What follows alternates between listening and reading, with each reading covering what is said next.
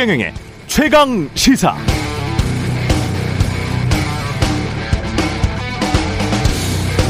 네, 어제 김건희 씨가 수원대 초빙 교수를 지원하면서 경력을 허위로 조작한 의혹이 있다는 YTN의 보도 이후에 한국 게임 산업 협회 그러니까 김건희 씨가 2002년부터 3년 동안 협회가 설립되기 이전 시점부터 기획이사로 있었다고 주장하는 그 협회의 사무국장으로 재직했던 분이 페이스북에 글을 올렸었습니다. 게임산업협회의 전신인 게임산업협회 사무국장으로 본인이 재직하다가 2004년 게임산업협회가 설립되면서 5년간 또 정책실장과 사무국장으로 있었다. 그런데 김건희라는 분과 함께 근무한 적이 없다. 김건희 씨는 같은 건물에 있으면서 협회 관계자들과 친하게 지냈다고 하는데 연합회는 회장 개인 소유 건물이었고 협회는 역삼동 스타타워에 있었고 2005년 이후에는 교대역 법조타운 사무실에 있어서 같은 건물에서 친하게 지냈다는 말은 애초에 성립할 수가 없다. 김건희 씨가 대학교 취업을 위해서 이력서에 게임 산업협회 명의의 재직 증명으로 첨부되어 있다는 보도가 있는데 재직 증명서를 제출해서 이게 첨부되어 있다는 보도가 있는데 이 문서의 진위 여부는 반드시 확인되어야 한다.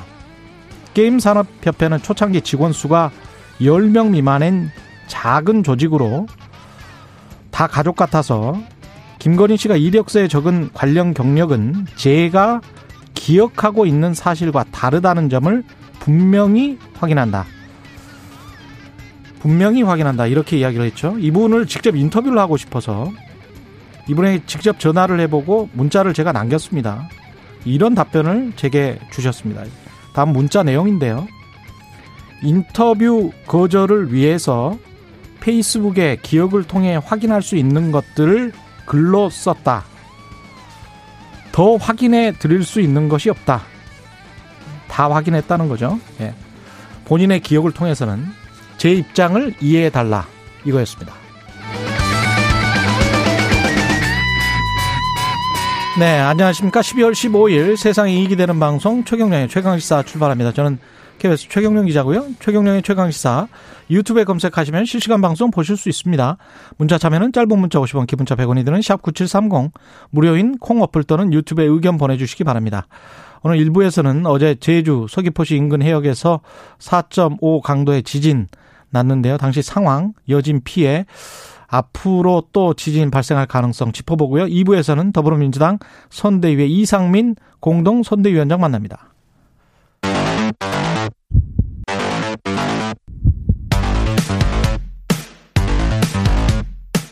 오늘 아침 가장 뜨거운 뉴스 뉴스 언박싱 네 뉴스 언박싱 시작합니다. 민동기 기자 김민아 시사평론가 나와있습니다. 안녕하십니까? 안녕하십니까? 예.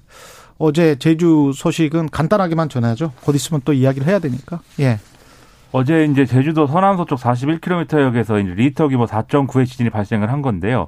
어, 그리고 나서도 이제 기상청이 보니까 2시간 만인 오후 7시 30분에 아, 규모 이제 1.6에서 음. 1.7 정도의 여진이 또 아홉 차례로 발생하는 등의 이런 상황들이 있다는 겁니다. 예. 그래서 이게 상당히 긴 기간 동안 여진이 이제 발생할 수 있기 때문에 어, 지금까지 사례를 보면은 뭐 수개월에서 1년까지도 지금 여진이 날 수가 있다라고 하니까 이 혹시 이제 해당 지역에 거주하시거나 장기간 있으시는 분들은 여진이 이제 이어지는 것에 대한 우려 이런 것들을 좀 가지고 있으셔야 될 것 같고요. 다행히 현재도 지금 뭐 이런 결정적인 어떤 피해나 이런 것들이 뭐 접수된 바는 없다고 하는데 예. 이 리터 규모 4.9라는 게 이 접시나 뭐 이렇게 사람이 사람이 진동을 막 느낄 수 있는 것인데다가 음. 접시가 흔들려서 뭐 떨어진다든지 깨진다든지 그리고 아주 노후한 건물이나 집안이 약한 데 있는 건물의 경우에는 피해가 있을 수도 있는 그런 규모여가지고 혹시라도 이런 피해가 나중에라도 나타날 수가 있는지에 대해서 계속 좀 점검할 필요가 있어 보입니다. 예.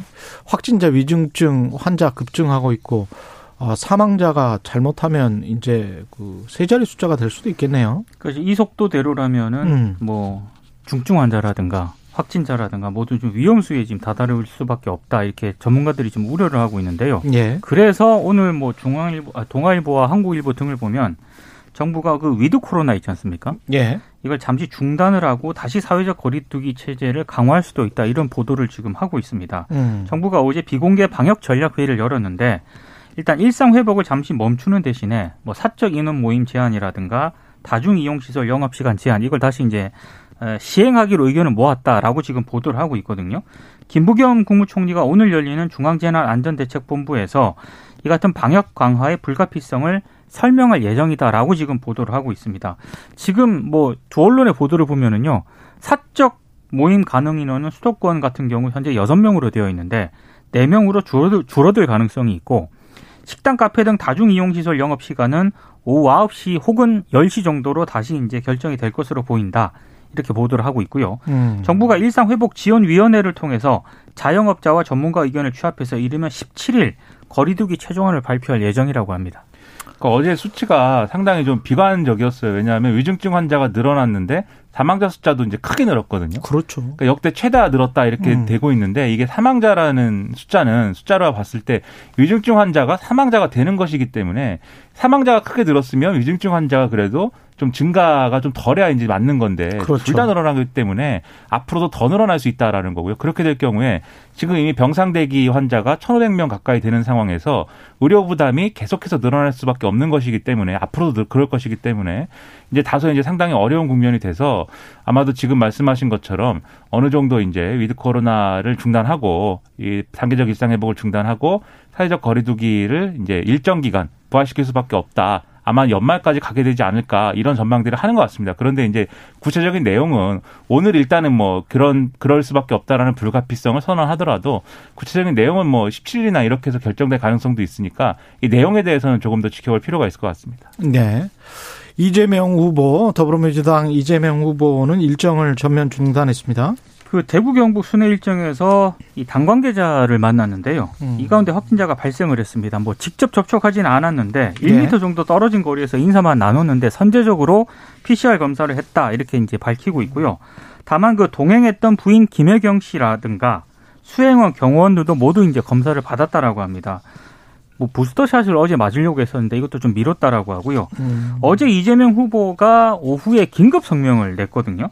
지금 즉각적인 사회적 거리두기 강화 조치를 정부에 요청한다라고 밝혔고 일상 회복에 잠시 멈춤이 필요하다라는 점을 강조를 했습니다. 그러면서 거리두기 강화를 하게 되면 아무래도 가장 이 피해를 입게 보시는 분이 자영업자라든가 소상공인. 들이잖아요 그래서 이분들에 대해서 선보상 선지원을 시행해야 한다. 선제적인 손실보상과 지원을 위한 국회와 정부 차원의 대책을 요청한다고 강조를 했습니다.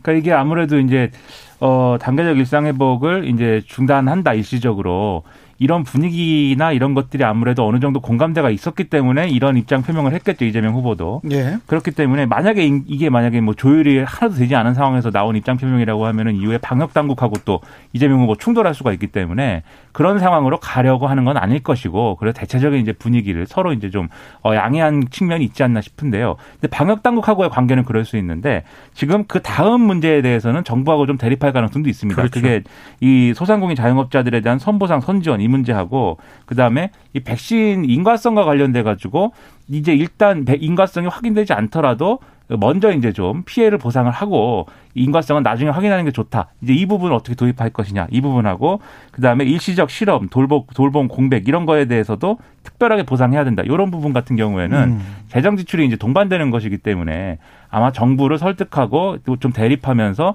이런 과정들이 필요할 건데 이걸 얼마나 이제 이재명 후보하고 여당이 잘 풀어나갈 수가 있느냐 또 유권자들이 평가할 대목이겠죠. 앞으로 지켜봐야 될 것 같습니다. 이 부분 같은 경우는 다른 나라에서는 다 이렇게 선보상 선지원을 하고 있어요. 그렇습니다. 그렇죠. 이제 네. 누차 말씀드렸습니다만은 일본 같은 경우도 아예 뭐 장사를 안 하는 게 장사를 안 해도 될 정도로 안 하는 게 나을 정도다라고 말하는 업자도 업주도 있다는 거예요. 네. 예.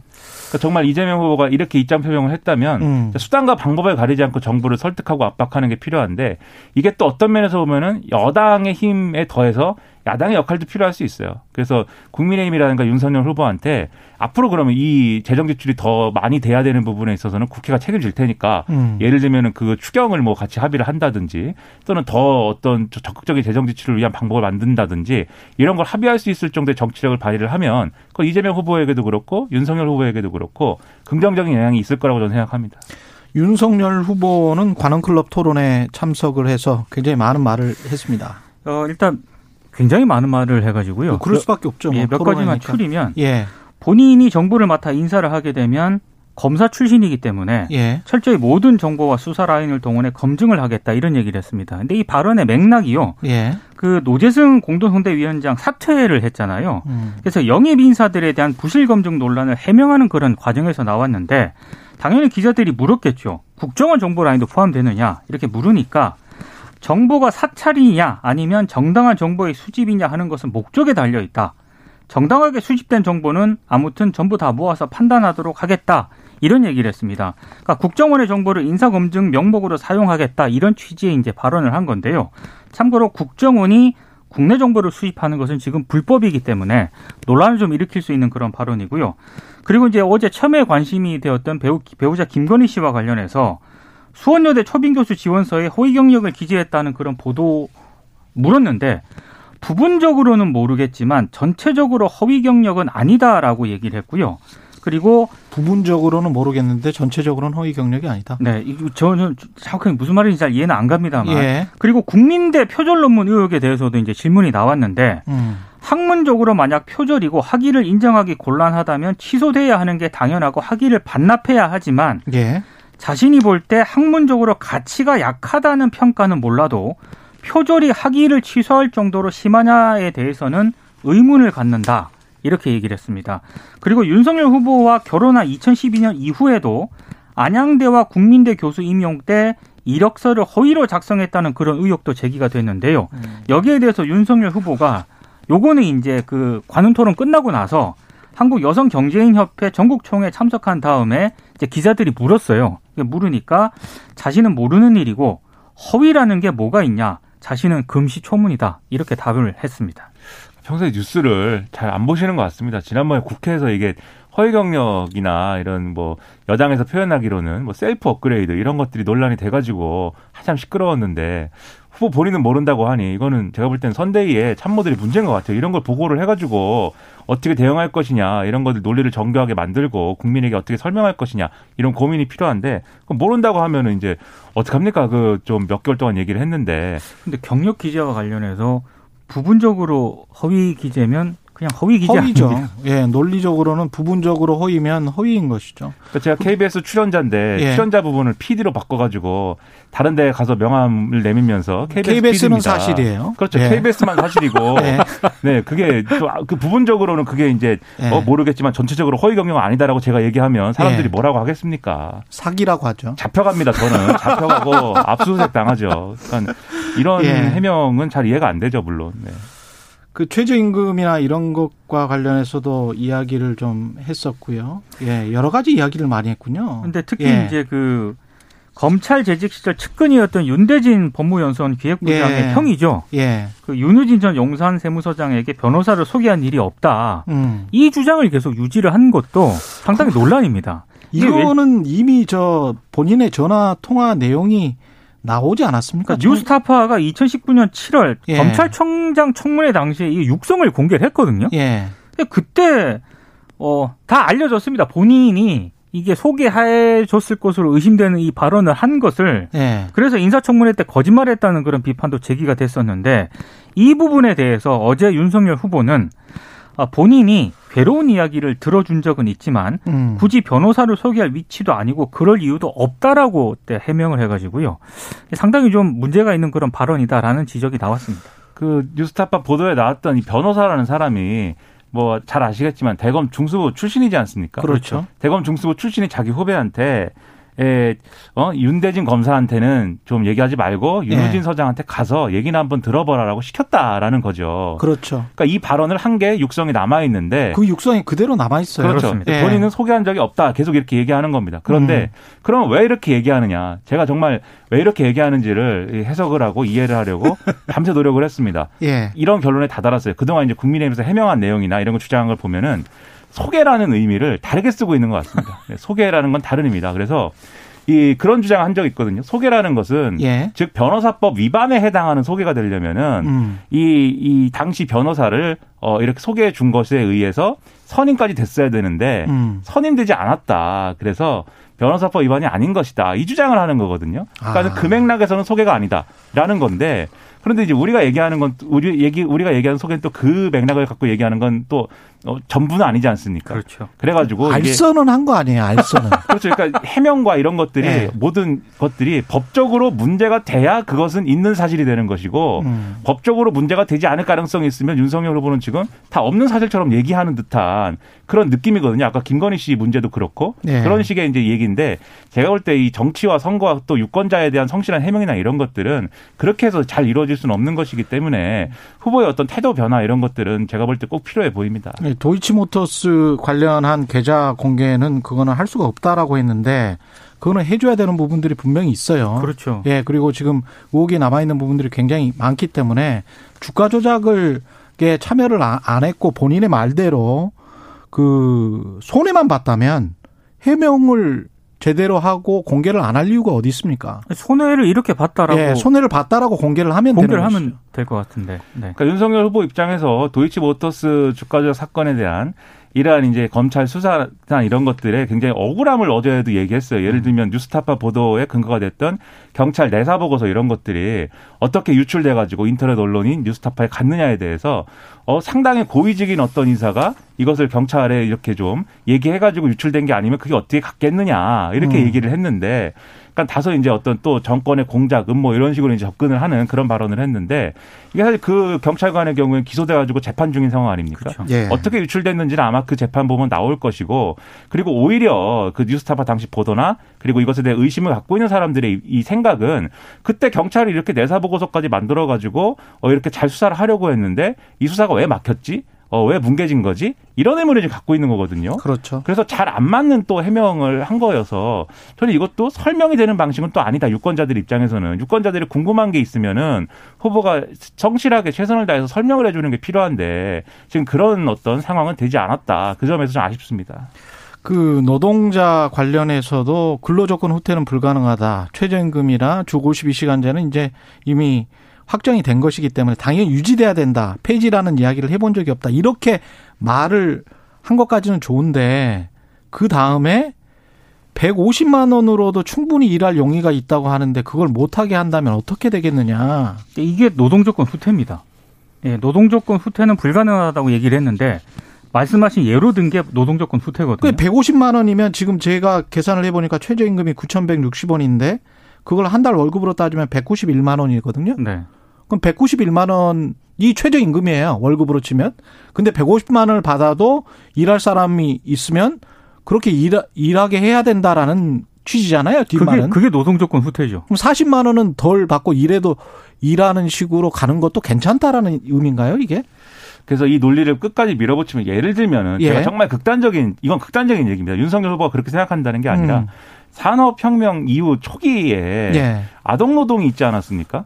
그 아동 노동도 어떤 아동은 자발적으로 했을 수도 있어요. 그런데 그런 것들은 안 된다라고 하는 게 이후 사회들의 합의였잖아요. 그렇죠. 최저임금도 그런 의미인 거죠. 150만 원을 받고 일하고 싶은 사람 또는 100만 원 받고 일하고 싶은 사람이 있다 하더라도 음. 그것이 전체 노동자들의 어떤 임금이나 고용 상태나 노동 조건을 후퇴시킨다고 하는 효과를 가진다면 그럴 수는 없게 만들어야 된다라는 게 최저임금이라는 제도에 대한 어떤 합의 내용이었는데 그렇죠. 지금 윤석열 후보가 이 발언은 어 사실 최저임금 제도에 대한 어떤 그런 근본적인 부분을 또 부정할 수 있는 그런 얘기도 될 수 있기 때문에 어떤 취지로 얘기를 하는 것인지는 더 들어봐야 되겠지만 이게 왜 이런 취지의 얘기를 했는지는 사실 좀 어, 쉽게 이해하기는 좀 어려운 것 같습니다. 난해하네요. 예. 민주당은 다주택자 아, 양도세에 관해서 지금 분명히 본인들이 했던 말과는 이제 전혀 반대 말을 지금 계속 하는 사람들이 많습니다. 그러니까 이재명, 이재명 후보가 포함해서 다주택자 네. 양도세 네. 완화 논의를 제안을 했잖아요. 음. 여당 차원에서 이걸 공식화했습니다. 어제 박완준 민주당 정책위 의장이 기자간담회에서 밝힌 내용인데 상속 주택이나 아니면 주택 매매 등으로 인한 일시적 다주택자에게는 종부세 산정 기준을 완화해주는 핀셋 조정 방안을 논의해서 이번 12월 임시국회 중에 처리하도록 하겠다 이렇게 얘기를 했거든요.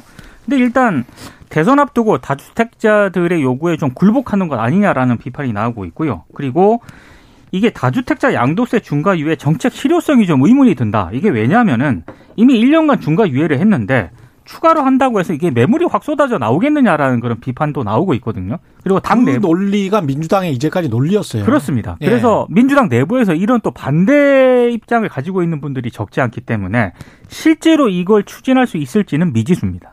그러니까 양도소득세라는 게 뭐 여러 차례 이제 강조됐던 거지만 단순히 이제 거래세에 머무르는 뭐 그런 세금이냐 그렇지 않은 거고요. 그리고 이제 어 지금 1주택자의 경우에는 이 시세 차익을 보더라도 그 시세 차익을 이제 새로운 주택을 구입하는데 또 투입해야 되고 그 주택 가격이 올랐을 수가 있기 때문에 이거는 이제 좀 어떤 여러 가지 감면이나 이제 비과세나 이런 것들을 고려해 볼 수 있겠지만 지금 얘기되는 건 다주택자에 대한 거잖아요. 결국은 다주택자들이 주택을 팔아야지 이게 효, 과가 있는 정책이거든요. 그렇죠. 일각에서는 이런 주장도 해요. 다주택자들은 이 유예가 문제가 아니라 정권이 보수 정권으로 바뀌면 음. 더 좋은 어떤 세금 혜택이나 이런 것들이 있을 것으로 예상을 해서 버티게 들어갔다. 이런 이제 이 해석도 나오는데 과연 이렇게 해가지고 효과가 있을 거냐. 저는 이 투입한 노력 대비 효과가 거의 이제 없다고 하는 그러한 지적들에 대해서 다시 한번 이 생각을 해봐야 된다고 저는 생각을 합니다. 예. 이거 그냥 밀어붙인다고 되는 문제는 아닌 것 같아요. 네, 뉴스 언박싱 민동기 기자 김민아 평론가였습니다. 고맙습니다. 고맙습니다. KBS 1라디오 최경영의 최강시사 듣고 계신 지금 시간은 7시 41분입니다.